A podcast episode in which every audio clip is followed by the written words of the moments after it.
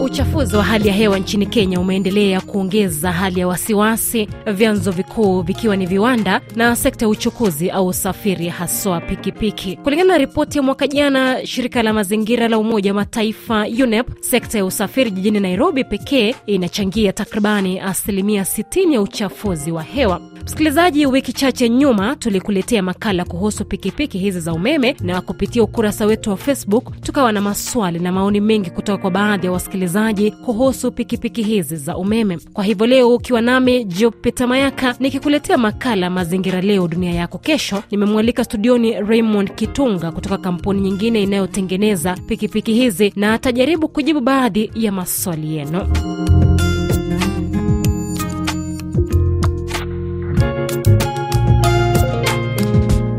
Kabisa ni mruhusu ajitambulishe na kampuni anaofanyia kazi. Karibu. Asante sana kwa majina, naitwa Raymond Kitunga, natoka kampuni inaitwa Spiro Kenya, na mimi ni msimamizi mkuu wa mauzo hapa Kenya. Na kwa zaidi kidogo, labda tuelezea kuhusiana na teknolojia ambayo inatumika, kwa sababu ni uvumbuzi mpya ambao umefanyika kulingana na vile kwamba pikipiki ambazo tumezizoea sisi ni zile zinazotumia mafuta. Hii teknolojia kwanza ni mwamko mpya ambao umepata shinikizo kwa sababu ya mazingira yale ambayo tunaishi. Uchafuzi wa mazingira unachangiwa pakubwa sana na pikipiki ambazo zinaendeshwa dunia nzima. Sasa baadhi ya watu walikaa chini na wakafikiria kutengeneza njia mbadala ya kuokoa mazingira, na ndio wakaweza kuja na teknolojia hii ya kutumia betri.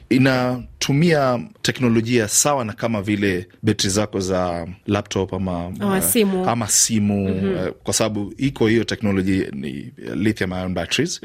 Ni teknolojia nzuri kwa sababu hata kile chombo ambacho sasa ni hizi pikipiki zina tofauti kubwa sana na pikipiki ya mafuta. Naam, labda kwa kidogo tu ama kwa dakika moja uelezee huu tofauti ambao unauzungumzia ni upi? Kwanza hazina kelele kwa sababu haina engine, ina ile betri peke yake, mota ambayo inasukuma yale magurudumu na inaweza kwanza kuwa haina kelele.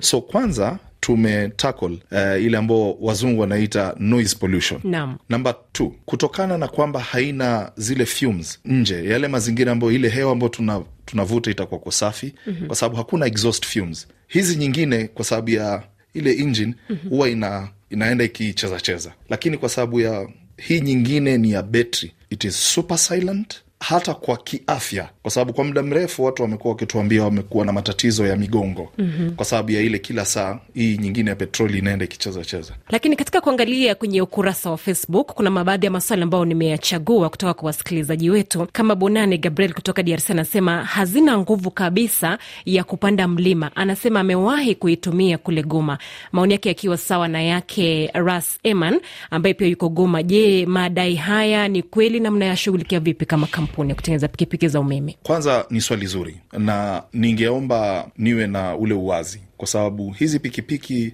za stima ama betri Naam. zipo tofauti tofauti. Kuna zile zenye nguvu zaidi, kuna zile zenye nguvu wastani. Kwa hiyo kwanza, siwezi jua alitumia pikipiki ya aina gani pale Goma. Jambo la pili, hizi pikipiki zina nguvu, na kule mahali ambapo zimetoka, kwa wale watu ambao wameziona zipo pikipiki zenye nguvu zaidi kushinda hata pikipiki za petroli ya kawaida Mhm, ambazo zinatumia umeme. ambazo zinatumia umeme. Msikilizaji mwingine hapa Benjamin Daniel anasema haifai kwa biashara, ati asikudanganye mtu. Imajini betri inaisha kila baada ya kutembelea kilomita themanini hadi tisini sawa na lita mbili ya petroli, alafu ukae saa saba uchaji ndio uanze safari, na haina nafasi mbili ya betri. Si kweli. Sasa nitakuelezea kwa mfano kama yetu ya Spiro. Kwanza, pikipiki yetu inatembea na betri mbili. So hizi betri mbili si ati zote unazitumia kwa wakati mmoja, unatumia betri moja alafu unaweza kutumia hii nyingine. Nitataka nifananishe na pikipiki ya petroli. Haimaanishi pikipiki ya petroli huwa unamaliza petroli yote. Kuna kitu inaitwa dead volume. Wakati ambapo mtu anaendesha pikipiki yake akiona ile geji yake ya mafuta iko karibu kuisha, ye huingia kwenye petrol station na akaongeza mafuta, sawa na pikipiki ya stima. Nikirudi kwa Spiro, kwa nini tuliweka betri mbili? Tuliweka betri mbili kwa sababu ya kitu kimoja, ili kuhamasisha, kwa sababu ni teknolojia mpya, lazima tutajifunza polepole Naam. Mtu kuelewa jinsi ya kutumia kile chombo, kwamba ndio nipo nazo mbili na hii moja itakapoisha, haimaanishi sitafika kule kwengine kwa kuongeza ile nguvu. Hii moja anaweza itoa nikaweka kwenye ile ambayo tayari iko asilimia mia. Nitakapofika kwa kile kituo cha kubadilisha betri, nitaweza kubadilisha ile ambayo imeisha, ili niwe tayari niko na Nyingine. nyingine. Nasikia amesema kuhusu kuchaji. Hii kuchaji ndio watu wengi kidogo hapo tunahitaji kuhamasishana. no. Sisi kama Spiro tumetaka kuwapatia wateja wetu ile kitu tunaita uh, customer delight. Kwa nini? Tumeondoa ule wasiwasi wa wao kukaa muda mrefu kusubiri betri kujaa. Ndio maana tumetengeneza vituo vyetu ili yule mwendeshaji ile pikipiki, kitu ambacho anahitaji ni yeye kupeleka tu pikipiki yake hadi pale kwenye kituo, na inachukua chini ya sekunde sitini yeye kubadilisha ile pikipiki na aweze kuendelea na shughuli yake ya kawaida. Nikisalia katika hilo swala la betri, uh, Padi Onzere, huyu na haja gani kuwa na pikipiki ya umeme halafu unatumia jenereta ya diesel kuchaji hiyo pikipiki? Sisi hatutumii jenereta ya diesel kwa sababu vile tumetengeneza misingi yetu kama kampuni no. ni kwamba jinsi tunavyochaji zile betri tunatumia umeme wa kawaida no.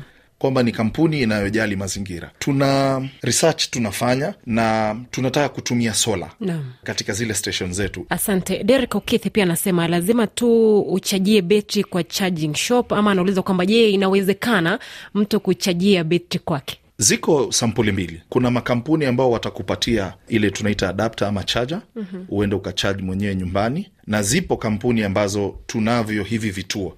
Sasa kama sisi Spiro tunatumia huu mfumo ambao nimekuelezea, inachukua muda mrefu kidogo utakapokuwa unaichaji nyumbani. Kisisi yule mteja wetu tunataka azidi kuendelea kupata pesa, kwa sababu atakapokuwa yuko nje akifanya shughuli zake za kawaida, akibeba abiria, akibeba mizigo, atapata pesa zaidi. Lakini ikiwa kila saa anakimbia nyumbani ama kusimamisha shughuli zake, sidhani kama atakuwa anapata pesa zaidi. Na mwingine hapa anasema Isao ni Ruheta, bei zake zikoje na gharama za uendeshaji performance vikoje? Bwana Kitunga, mwishoni mwa mwaka uliopita tulishuhudia baadhi ya wamiliki wa pikipiki za umeme kule mjini Mombasa wakitishia kuzirejesha kutokana na bei ya kubadilisha betri. Je, hili mmeweza kulishughulikia kwa njia gani? Swali zuri sana. Kwanza kabisa, ile bei ambayo tulianza nayo Naam. ya kuswap ama kubadilisha zile betri.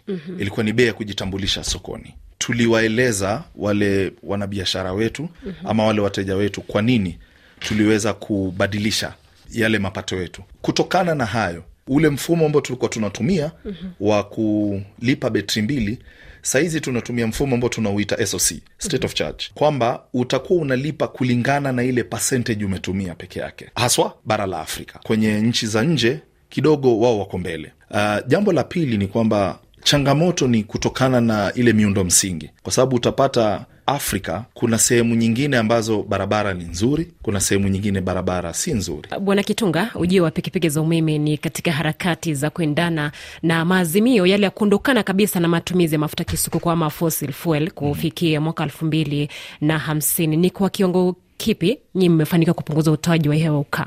Kwa sasa zaidi ya tani milioni kumi na mbili uh, kijumla. Tunajaribu pale mahali ambapo kuna kile kidonda sugu, tukishatibu hapo huku kwingine kutakuwa sawa, na ndio maana tuna mipango kabambe kufungua hata kwenye uh, miji zaidi, ili isiwe ni mji mmoja ama miji miwili peke yake ambayo unaweza kupata hizi pikipiki za stima. Ni kushukuru Bwana Kitunga kwa uji wako. Asante sana. Natumai msikilizaji, baadhi ya maswali yako yamejibiwa, na nikukumbushe kwamba kwa mjibu wa shirika linalofuatilia hatua za hali ya hewa Climate Action Tracker inasema kwamba kufikia mwaka 2030 mauzo ya magari ya umeme ulimwenguni yanapaswa kuongezeka kutoka asilimia 75 hadi 95 ili kuendana na malengo ya hali ya hewa ya kimataifa ambayo yanapunguza kiwango cha joto duniani hadi nyuzi hadi 1.5 na kuzuia athari nyingi za mabadiliko ya hali ya hewa. Umekuwa nami Jupita Mayaka kwenye makala Mazingira Leo Dunia Yako Kesho, kwa niaba ya Minslet Ijai. Kwa heri.